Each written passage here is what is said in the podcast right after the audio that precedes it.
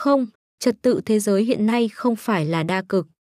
Nguồn Joine Beckervold, Foreign Policy, ngày 22 tháng 9 năm 2023. Biên dịch Nguyễn Thị Kim Phụ. Bản quyền thuộc về dự án nghiên cứu quốc tế.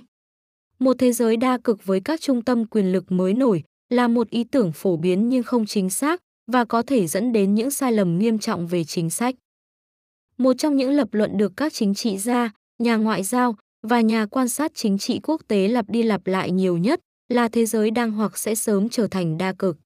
Trong những tháng gần đây, lập luận này đã được đưa ra bởi Tổng thư ký Liên Hiệp Quốc Antonio Guterres, Thủ tướng Đức Olaf Scholz, Ngoại trưởng Đức Annalena Baerbock, Tổng thống Pháp Emmanuel Macron, Tổng thống Brazil Luiz Inácio Lula da Silva và Tổng thống Nga Vladimir Putin. Joseph Borrell, cao ủy đặc trách đối ngoại của Liên minh châu Âu, lập luận rằng thế giới đã trở thành một hệ thống đa cực phức tạp kể từ cuộc khủng hoảng tài chính toàn cầu năm 2008. Ý tưởng này cũng đang được phổ biến trong giới kinh doanh. Ngân hàng đầu tư Morgan Stanley gần đây đã xuất bản một bài viết về chiến lược điều hướng trong một thế giới đa cực.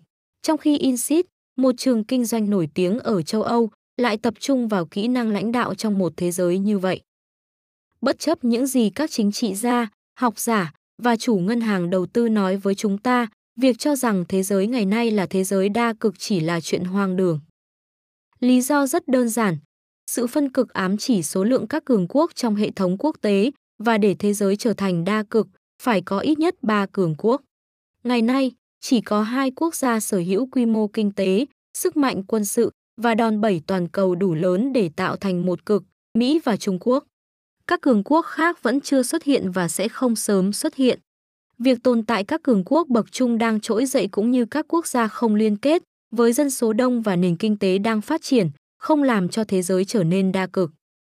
Sự thiếu vắng cực thứ ba trong hệ thống quốc tế sẽ trở nên rõ ràng hơn nếu chúng ta nhìn vào các ứng viên có thể trở thành cường quốc. Năm 2021, với tốc độ phát triển nhanh chóng, Ấn Độ là nước chi tiêu lớn thứ ba cho quốc phòng, một chỉ số để đo lường quyền lực. Nhưng theo số liệu mới nhất của Viện Nghiên cứu Hòa bình Quốc tế Stockholm, ngân sách quân sự của nước này chỉ bằng 1 phần 4 ngân sách của Trung Quốc. Và con số thực chất của Trung Quốc có lẽ cao hơn chúng ta nghĩ. Ngày nay, Ấn Độ vẫn chủ yếu tập trung vào sự phát triển của chính họ, với lực lượng đối ngoại yếu kém, trong khi lực lượng hải quân, một thước đo quan trọng về đòn bẩy ở Ấn Độ Dương-Thái Bình Dương, vẫn khá nhỏ so với hải quân của Trung Quốc, quốc gia đưa vào hoạt động tải trọng tàu hải quân lớn gấp 5 lần chỉ trong vòng 5 năm qua. Đúng là Ấn Độ một ngày nào đó có thể sẽ trở thành một cực trong hệ thống, nhưng ngày đó thuộc về tương lai xa. Sự giàu có về kinh tế là một chỉ số khác cho khả năng sở hữu quyền lực. Nhật Bản có nền kinh tế lớn thứ ba thế giới, nhưng theo số liệu mới nhất của Quỹ tiền tệ quốc tế, GDP của nước này chưa bằng 1 phần 4 của Trung Quốc. GDP của Đức, Ấn Độ, Anh và Pháp, bốn nền kinh tế lớn tiếp theo trên thế giới, thậm chí còn nhỏ hơn. Liên minh châu Âu cũng không phải cực thứ ba, ngay cả khi lập luận đó đã được mắc không và nhiều người khác lặp lại một cách không mệt mỏi. Các nước châu Âu có lợi ích quốc gia rất khác biệt và liên minh của họ dễ bị dạn nứt. Dù Liên minh châu Âu khá đoàn kết trong việc hỗ trợ Ukraine, đơn giản là không tồn tại một chính sách quốc phòng, an ninh hoặc đối ngoại thống nhất nào cho toàn châu Âu. Phải có lý do thì Bắc Kinh, Moscow và Washington mới thảo luận với Paris và Berlin, nhưng hiếm khi tìm đến Bruxelles. Tất nhiên, Nga là một ứng viên tiềm năng cho vị thế cường quốc dựa trên diện tích lãnh thổ, tài nguyên thiên nhiên phong phú và kho dự trữ vũ khí hạt nhân khổng lồ. Nước này chắc chắn có tác động vượt ra ngoài biên giới, họ đang tiến hành một cuộc chiến lớn ở châu Âu, theo đó thúc đẩy Phần Lan và Thụy Điển gia nhập NATO. Tuy nhiên, với nền kinh tế nhỏ hơn nền kinh tế của Italy và ngân sách quốc phòng chỉ bằng 1 phần 4 ngân sách Trung Quốc, Nga không đủ tư cách là cực thứ ba trong hệ thống quốc tế. Nhiều nhất, Nga chỉ có thể đóng vai trò hỗ trợ cho Trung Quốc. Một lập luận phổ biến của những người tin vào trật tự đa cực là sự trỗi dậy của thế giới phương Nam và vị thế ngày càng thu hẹp của phương Tây. Tuy nhiên, sự hiện diện của các cường quốc tầm trung cũ và mới, Ấn Độ, Brazil, Thổ Nhĩ Kỳ, Nam Phi, cùng Ả Rập Saudi thường được coi là những cái tên bổ sung trong danh sách này, không làm cho hệ thống trở nên đa cực vì không nước nào trong số này có sức mạnh kinh tế, sức mạnh quân sự và các hình thức ảnh hưởng khác đủ lớn để trở thành một cực riêng. Nói cách khác, những nước này thiếu khả năng cạnh tranh với Mỹ và Trung Quốc. Dù đúng là tỷ trọng của Mỹ trong nền kinh tế toàn cầu đang giảm dần, nhưng nước này vẫn giữ được vị trí thống trị, đặc biệt khi đem so sánh với Trung Quốc. Hai cường quốc chiếm một nửa tổng chi tiêu quốc phòng của thế giới và tổng GDP của họ gần bằng GDP của 33 nền kinh tế lớn tiếp theo cộng lại. Quyết định mở rộng diễn đàn BRICS sau thượng đỉnh Johannesburg vào tháng trước, trước đây, khối này chỉ bao gồm Brazil, Nga, Ấn Độ, Trung Quốc và Nam Phi, được hiểu là dấu hiệu cho thấy trật tự đa cực đã hình thành hoặc chí ít đang hình thành. Tuy nhiên, các khối thiếu sự đồng nhất để có thể hoạt động như các cực và chúng có thể dễ dàng tan rã. BRICS hoàn toàn không phải một khối thống nhất và dù các quốc gia thành viên có thể chia sẻ quan điểm về trật tự kinh tế quốc tế, họ lại có những lợi ích rất khác biệt trong các lĩnh vực còn lại. Trong chính sách an ninh, dấu hiệu mạnh nhất của sự liên kết, hai thành viên lớn nhất BRICS là Trung Quốc và Ấn Độ đang có mâu thuẫn. Quả thật, sự trỗi dậy của Bắc Kinh đang thúc đẩy New Delhi liên kết chặt chẽ hơn với Mỹ. Vậy, nếu thế giới không đa cực, thì tại sao lập luận đa cực lại được ưa chuộng đến vậy? Ngoài việc nó đã phớt lờ các sự kiện và khái niệm về quan hệ quốc tế, có ba nguyên nhân giải thích cho xu hướng này. Đầu tiên, đối với nhiều người ủng hộ ý tưởng đa cực, nó là một khái niệm mang tính chuẩn tác. Nó là một cách khác để nói, hoặc để hy vọng, rằng thời đại thống trị của phương Tây đã kết thúc và quyền lực của họ đang hoặc sẽ biến mất.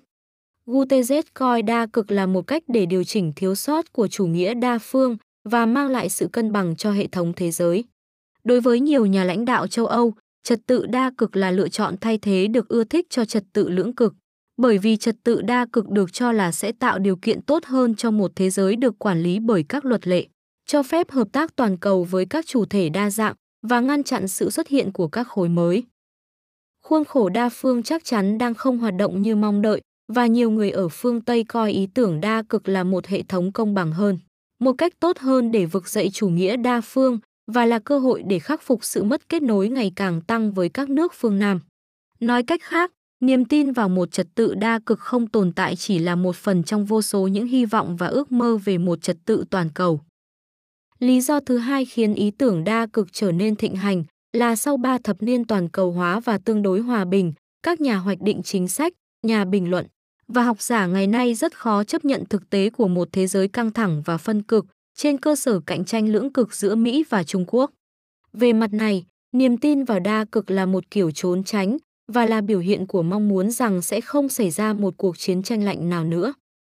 Thứ ba, những luận điệu về đa cực thường là một phần của trò chơi quyền lực. Bắc Kinh và Moscow coi đa cực là một cách để hạn chế sức mạnh của Mỹ và nâng cao vị thế của chính họ. Trở lại năm 1997, khi Mỹ là cường quốc thống trị, Nga và Trung Quốc đã ký tuyên bố chung về thế giới đa cực và thiết lập trật tự quốc tế mới. Dù ngày nay Trung Quốc đã trở thành một cường quốc, nhưng nước này vẫn coi Mỹ là thách thức chính của mình, cùng với Moscow. Bắc Kinh sử dụng ý tưởng đa cực như một cách để tăng bốc phương Nam và thu hút các nước này tin vào mục tiêu của Trung Quốc. Đa cực là chủ đề trọng tâm trong chiến dịch ngoại giao quyến rũ của Trung Quốc xuyên suốt năm 2023. Trong khi đó, tại hội nghị thượng đỉnh Nga châu Phi vào tháng 7, Putin tuyên bố rằng các nhà lãnh đạo tham dự đã đồng ý thúc đẩy một thế giới đa cực.